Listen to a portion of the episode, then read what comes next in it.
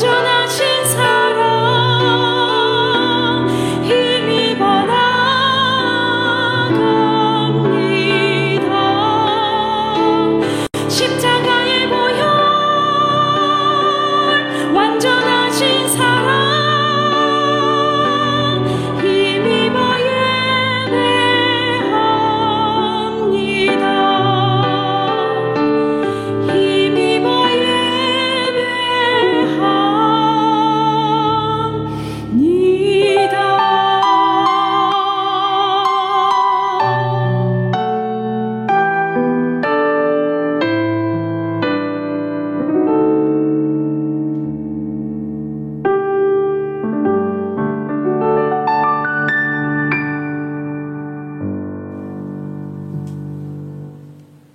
하나님께서 오늘 우리들에게 주시는 말씀은 구약성경 창세기 27장 4절의 말씀입니다.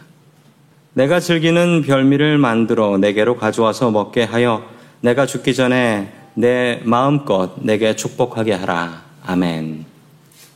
영국 프로축구에서 뛰고 있는 그 손흥민 선수라는 선수를 아실 겁니다. 아, 참 유명한 선수고, 뭐 아시아에서도 가장 잘하는 선수일 뿐더러 어, 세계적으로도 정말 유명한 사람이지요. 저도 이분의 팬입니다. 그런데 이분이 골을 넣고 나면, 기가 막히게 골을 넣고 나면, 그 아나운서가 정말 기가 막히게 골을 넣으면 뭐라고 칭찬하는 줄 아십니까? world class라고 합니다. world class. 그렇게 칭찬을 해요. 세상 모든 사람들이 저, 그 손흥민 선수를 world class다라고 칭찬을 합니다. 그런데 딱 한 사람만 칭찬하지 않아요. 누구냐면 저 옆에 계신 저분이 아버지인데요. 아버지인데 저분이 절대 칭찬을 하지 않습니다. 한 번은 그 방송국에서 저 손흥민 선수 아버지를 인터뷰를 하러 갔습니다.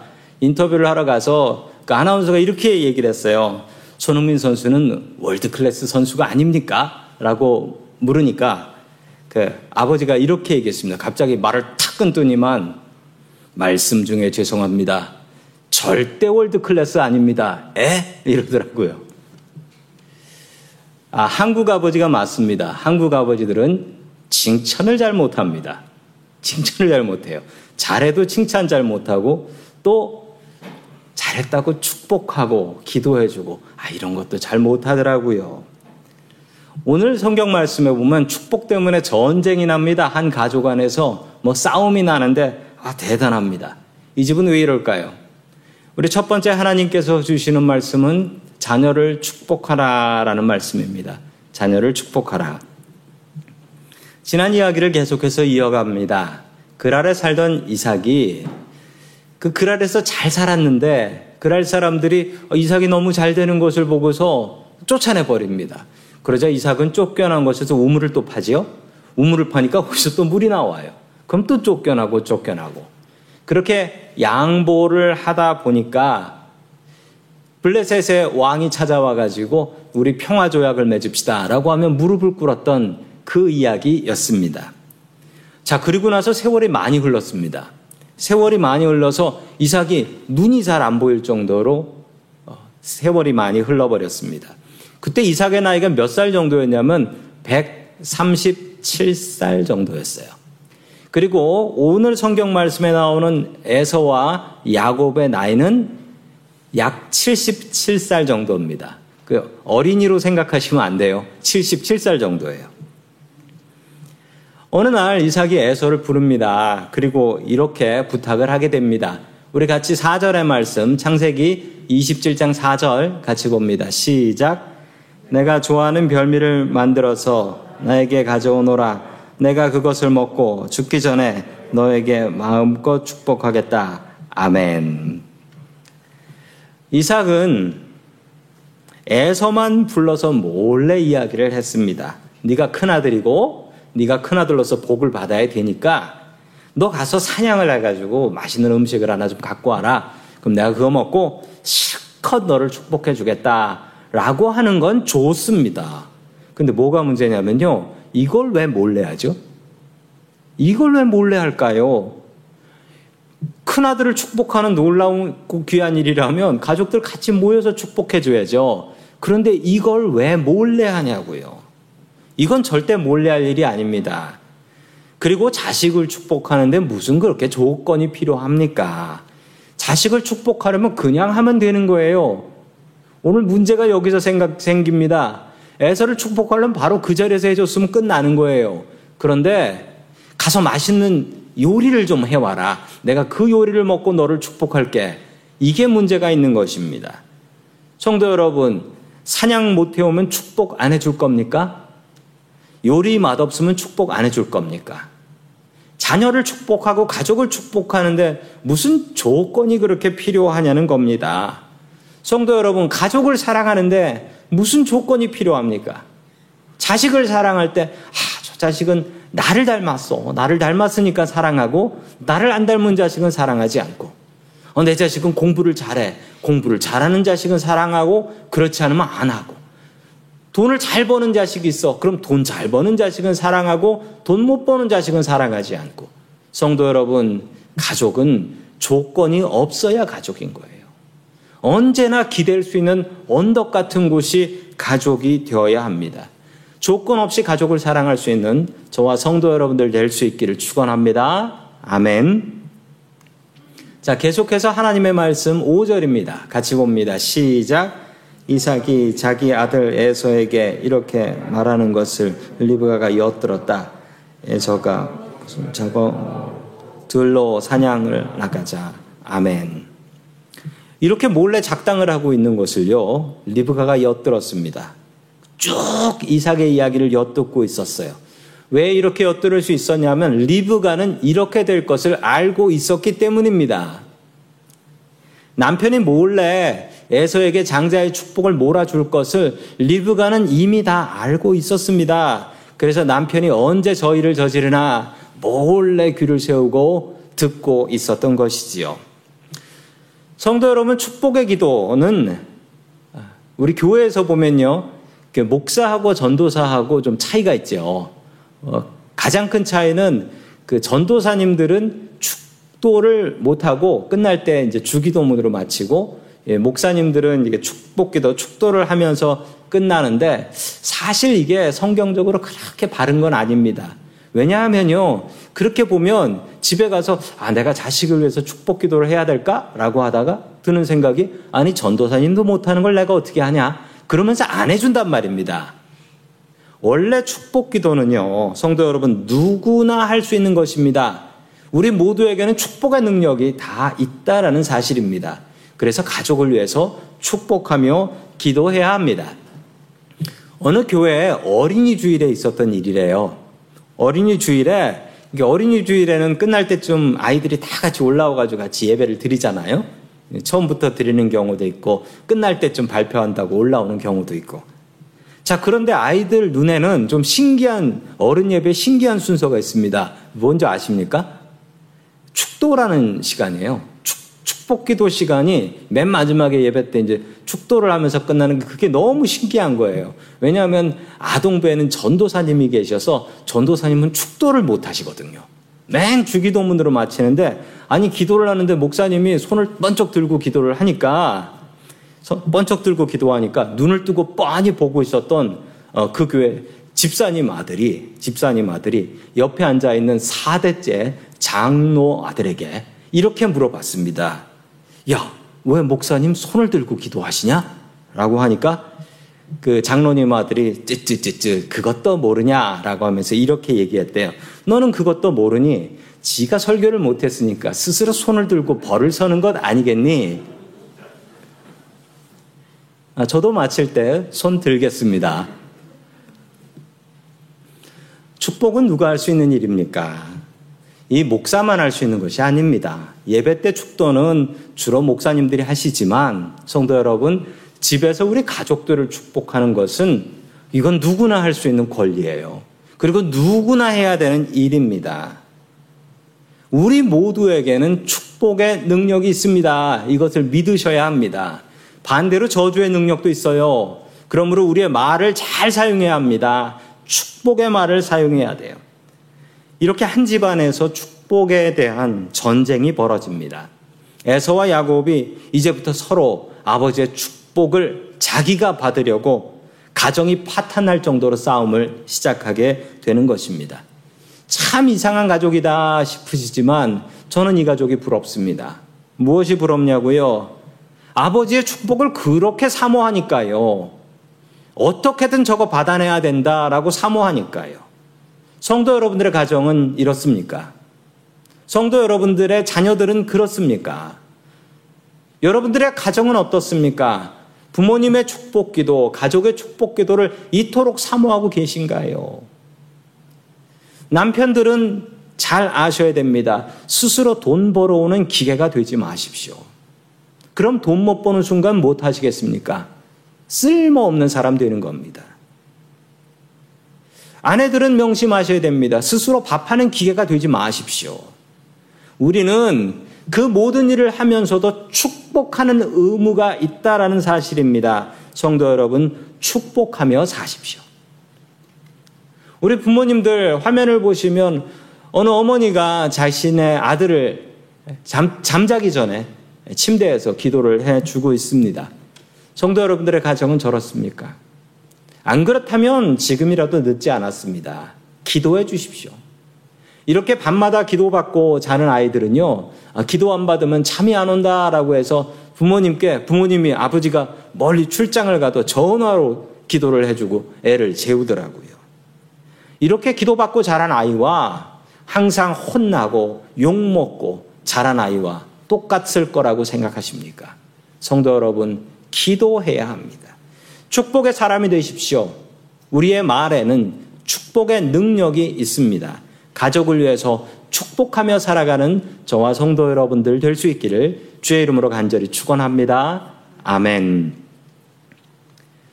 두 번째 마지막으로 하나님께서 우리에게 주시는 말씀은 주님의 뜻은 분명히 이루어진다라는 말씀입니다. 주님의 뜻은 분명히 이루어진다.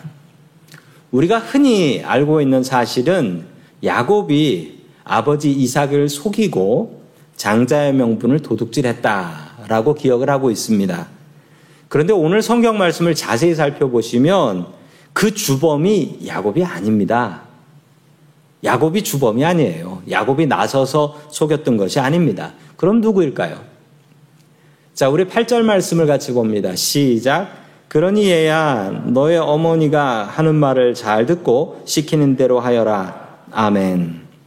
리브가가 계획을 다 짜가지고 옵니다. 계획을 다 짜서 형이 사냥을 나가면 사냥해서 잡아올 때까지 시간이 걸릴 테니 우리가 그 사이에 요리를 해서 아버지를 속여서 그래서 축복을 도둑질하자라고 계획을 누가 다 짜가지고 오냐면 리브가가 다 짜가지고 와요. 리브가가. 그러므로 리브가가 예, 주범이고요. 야곱은 공범이 되는 겁니다. 제대로 속였던 건 리브가의 계획이에요. 야곱은 그렇게 속일 능력도 없었던 사람입니다. 계속해서 12절 말씀 봅니다. 시작. 아버지께서 보시면 어떻게 되겠습니까? 아버지를 속인 죄로 축복은 커녕 오히려 저주를 받을 것이 아닙니까? 아멘. 겁 많고 소심한 야곱은 겁이 나가지고 덜덜 떱니다. 어머니, 그러다가 아버지한테 아버지가 날 만져보면 어떡합니까? 목소리는 속인다 쳐도.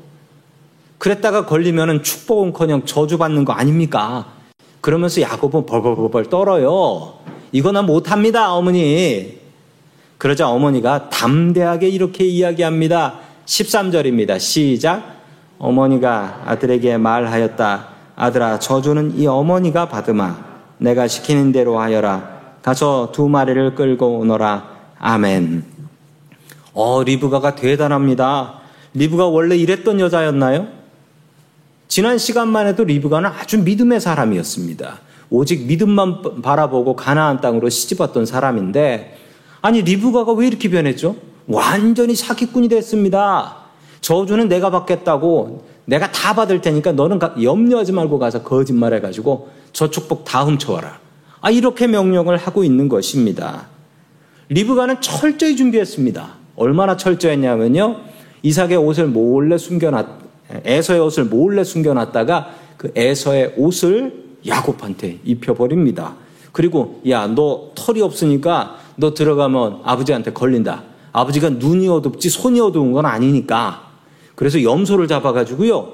염소 새끼 털을 팔아고 이 목덜미에다가 목덜미에다가 붙여줍니다.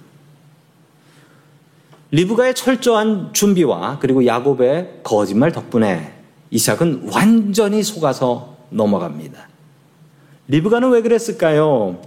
왜 가족 간의 사기를 쳐가면서까지 남편의 축복을 훔쳐다가 야곱한테 다 퍼주려고 했을까요? 사실 이삭하고 리브가는 편애를 했습니다.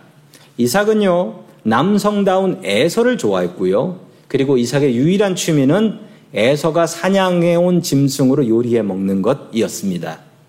반대로 리브가는 아, 딸 같은 아들인 야곱을 사랑했다라고 성경에 나옵니다. 이렇게 부모 간에 더 좋아하는 자식이 있는 것은 어쩌면 뭐 당연한 일일 수도 있습니다. 그런데 그렇다고 이렇게 사기까지 쳐가면서 가족을 속이는 이런 일을 하는 것은 옳지 않아 보이지 않습니까? 리브가가 정말 나쁜 여자 같습니다. 그런데 성경을 좀 깊이 들어가 보면 리브가가 나쁜 여자가 아니고 오히려 이삭이 더 문제가 있게 나옵니다. 자, 우리 창세기 25장 23절의 말씀 같이 봅니다. 시작. 주님께서 그에게 대답하셨다. 두 민족이 너의 태안에 들어있다. 너의 태안에서 두 백성이 나뉠 것이다. 한 백성이 다른 백성보다 강할 것이다. 형이 동생을 섬길 것이다. 아멘. 리브가가 아이를 가졌을 때 너무 너무 아파서 하나님 앞에 나가서 기도를 했습니다. 그때 하나님께서 주신 응답입니다. 네 뱃속에 쌍둥이가 들어있다. 그리고 그 쌍둥이 중에 동생이 형보다 더 잘 될 것이다. 라는 말씀을 리브가는 평생 잊지 않고 살았습니다. 하나님께서 분명히 늦게 태어난 야곱을 더 큰 사람으로 쓰시고 더 큰 민족으로 일으키실 것이다. 이것을 리브가는 약속으로 받았고 그 약속을 잊지 않았습니다. 그런데 문제가 생겼습니다. 이삭이 에서를 너무 좋아하는 거예요. 그리고 욕심을 내기 시작했습니다. 리브가가 받아온 하나님의 말씀 무시하고 나는 무조건 큰 아들인 에서를 장자로 세우고 그에게 복을 다 몰아주겠다. 라고 이야기했던 것입니다. 리브가는 너무 잘 알고 있었고 이렇게 두면 큰일이 나겠다라는 것도 알고 있었습니다. 그리고 가족을 속이면 무슨 일이 벌어질까도 리브가는 알고 있었습니다. 에서의 성격이 불 같습니다. 그리고 에서의 나이가 어린 나이가 아니에요. 지금 77살이라니까요. 에서가 펄펄 뛰고 난리칠 것 분명히 알고 있었습니다. 그리고 이렇게 남편을 속였으니 남편하고 사이가 좋아지겠습니까? 실제로 이렇게 속이고 나서 남편하고 사이가 나빠집니다. 얼마나 나빠지냐면요. 성경에서 리브가 이야기가 완전히 사라져 버립니다. 심지어 리브가가 죽었는데도 죽었다라는 기록이 성경에 나오지가 않아요. 평생 야곱도 못 보게 됩니다. 죽을 때까지 야곱 못 만나고 죽습니다. 이렇게 될 것을 알고 있었지만 리브가가 이렇게 사기를 벌인 이유는 그의 마음속에 하나님께서 주신 말씀이 있었기 때문입니다. 아무리 남편이라고 해도 하나님 말씀보다는 위에 설 수 없다. 그러니 내가 속임수를 써서라도 남편의 축복을 훔쳐서 야곱에게 줘야겠다라고 생각했던 것입니다. 아버지 이삭을 속인 사람은 야곱이 아니라 리브가였던 것입니다. 그냥 야곱은 마마보이였어요. 그냥 엄마가 시키는 대로 엄마가 가르치는 대로 그대로 순종하고 따라갔던 것입니다. 이삭은 야곱이 에서인 줄 알고 모든 축복을 다 부어줘 버리죠. 그리고 얼마 뒤에 에서가 진짜 돌아옵니다. 에서가 사냥해가지고 음식 요리해가지고 아버지 앞에 가져옵니다. 그러자 아버지 이삭은 소스라치게 놀라게 되는데요. 32절입니다. 시작. 그의 이삭이 그에게 물었다. 너는 누구냐? 에서가 대답하였다. 저는 아버지의 아들, 아버지의 맏아들 에서입니다. 이삭이 크게 충격을 받고서 부들부들 떨면서 말을 더듬거렸다. 아멘. 놀랄 일이긴 합니다. 그러나 이렇게 놀랄 만한 일일까요? 그리고 부들부들 떨면서 말을 더듬거릴 만큼 놀랄 일일까요? 그때 에서가 어, 이삭이 깨달은 말씀은 바로 이것입니다. 자기가 욕심 부려 에서에게 축복을 몰아주려 했지만 그것은 하나님의 뜻이 아니었고 하나님께서 자기 안에 리브가에게 하셨던 말씀 그대로 하나님께서 다시 바꿔 버리셨다라는 것입니다. 내가 축복하면 그렇게 되는 거로 생각했는데 하나님께서 바꾸어 버리시는데 하나님께서 뭘 바꾸시냐고요? 형하고 동생하고 순서를 바꿔 버리셨습니다. 세상에 형 동생을 바꿀 수 있나요? 바꿀 수 없지요. 그런데 하나님께서는 그걸 바꾸십니다. 형 동생의 순서를 정하신 분도 하나님이시니 형 동생의 순서를 바꾸시는 분도 하나님이시다라는 것이죠. 에서는 이 사실을 알고 울고 불고 아버지한테 매달립니다. 아버지, 동생한테 했던 축복 똑같이 나한테 해주십시오. 하면서 울고 불고 난리를 치는데 이삭이 이렇게 이야기합니다. 너한테는 축복할 게 없으니 돌아가라. 이삭이 깨달은 것은 축복할 것이 없는 게 아니라 이렇게 하나님께서 바꾸시는데 내가 너한테 뭘 해줄 수 있겠냐라는 것이죠. 그래도 에서가 고집을 부립니다. 아무 축복이나 해주십시오. 라고 고집을 부리니까 아버지 이삭이 축복을 하는데 그 축복의 말씀이 39절과 40절에 나옵니다. 같이 봅니다. 시작. 그의 아버지 이삭이 그에게 대답하였다. 내가 살 곳은 땅이 기름지지 않고 하늘에서 이슬도 내리지 않는 곳이다. 너는 칼을 의지하고 살 것이며 너의 아우를 섬길 것이다. 그러나 애써 힘을 기르면 너는 그가 내 목에 씌운 멍에를 부술 것이다. 아멘. 혹시 이런 축복 받고 싶은 분 계십니까? 아마 아무도 안 계실 겁니다. 아무도 안 계실 거예요. 이걸 축복이라고 기도를 합니까? 차라리 안 하지. 이삭은 왜 이렇게 기도했을까요? 이제야 알았습니다. 하나님의 계획을. 그리고 어쩔 수 없이 하나님의 뜻은 이루어진다라는 것을 알 수밖에 없었고 인정할 수밖에 없었던 것입니다. 그래서 하나님께 순종하는 이런 기도를 했던 것이죠. 게다가 에서는 이미 우상을 숭배하는 그 동네 햇사람, 히타이트 사람의 여자를 둘이나 데리고 살고 있었습니다. 그 일 때문에 가족들 간에 너무 힘들었다라는 기록이 성경에 나오고 있습니다. 이미 에서는 믿음의 조상이 되기는 틀린 겁니다. 그런데도 이삭은 욕심을 부렸죠. 그래도 큰 아들이 믿음의 조상이 되어야지. 이미 우상숭배하고 있는 아들을. 그러나 리브가가 몰랐던 사실이 또 하나 있습니다. 남편의 축복 기도보다 더 강력한 것이 하나님의 계획이라는 것을 리브가는 몰랐습니다. 만약에, 만약에 리브가가 사기를 치지 않았으면 어땠을까요? 만약에 이삭이 자기 애서한테 너 가서 사냥, 아이, 됐고, 지금 바로 축복 기도 받아라 하면서 기도해 버리면 어떻게 되었을까요? 그러면 이삭이 에서에게 축복 기도를 했겠죠. 장자로 축복 기도를 했을 것입니다. 그러면 에서가 믿음의 조상이 되었을까요? 그렇지 않습니다. 에서는 벌써 우상숭배하고 있었고 믿음의 사람이 아닙니다. 아내들과 같이 우상숭배하는 사람이었습니다.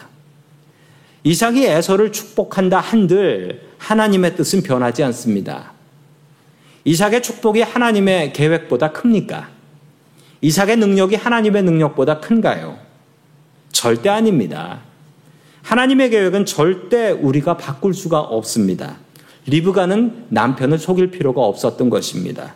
그냥 그대로 둬도 하나님의 뜻대로 되는 것이었습니다. 이렇게 한 가족이 축복 때문에 싸움이 일어납니다.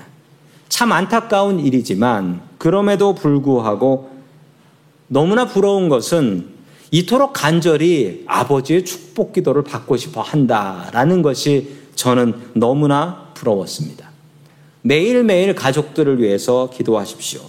매일매일 가족들을 축복하십시오. 하나님께서는 우리에게 축복의 능력을 주셨습니다. 이것은 목사만 할 수 있는 것이 아닙니다. 우리 모두가 할 수 있는 능력입니다. 자녀들과 가족들을 위해서 축복 기도하는 것을 쉬지 마십시오. 서로를 축복하는 축복의 가정들 될 수 있기를 주의 이름으로 간절히 축원합니다. 아멘. 다 함께 기도하겠습니다. 사랑이 많으신 하나님 아버지, 우리를 사랑하시고 우리에게 예수 믿는 복을 허락하여 주시니 감사드립니다. 주님, 주님께서 주신 가족들을 조건 없이 사랑할 수 있게 도와주시옵소서, 편애하지 않게 하여 주시옵소서, 우리에게 축복의 능력을 허락하여 주시니 감사드립니다. 서로 서로 축복하며 사는 믿음의 가정이 되게 하여 주옵소서. 주님의 뜻은 분명히 이루어짐을 믿습니다. 인간의 욕심으로 주님의 뜻을 덮으려 하지 않게 하여 주시옵소서. 인간의 방법으로 주님의 뜻을 망치려 하지 않게 하여 주시옵소서. 우리의 계획보다 높으신 주님의 생각을 의지합니다. 우리의 계획보다 깊으신 주님의 계획을 바라봅니다. 모든 말씀 예수님의 이름으로 기도드립니다. 아멘.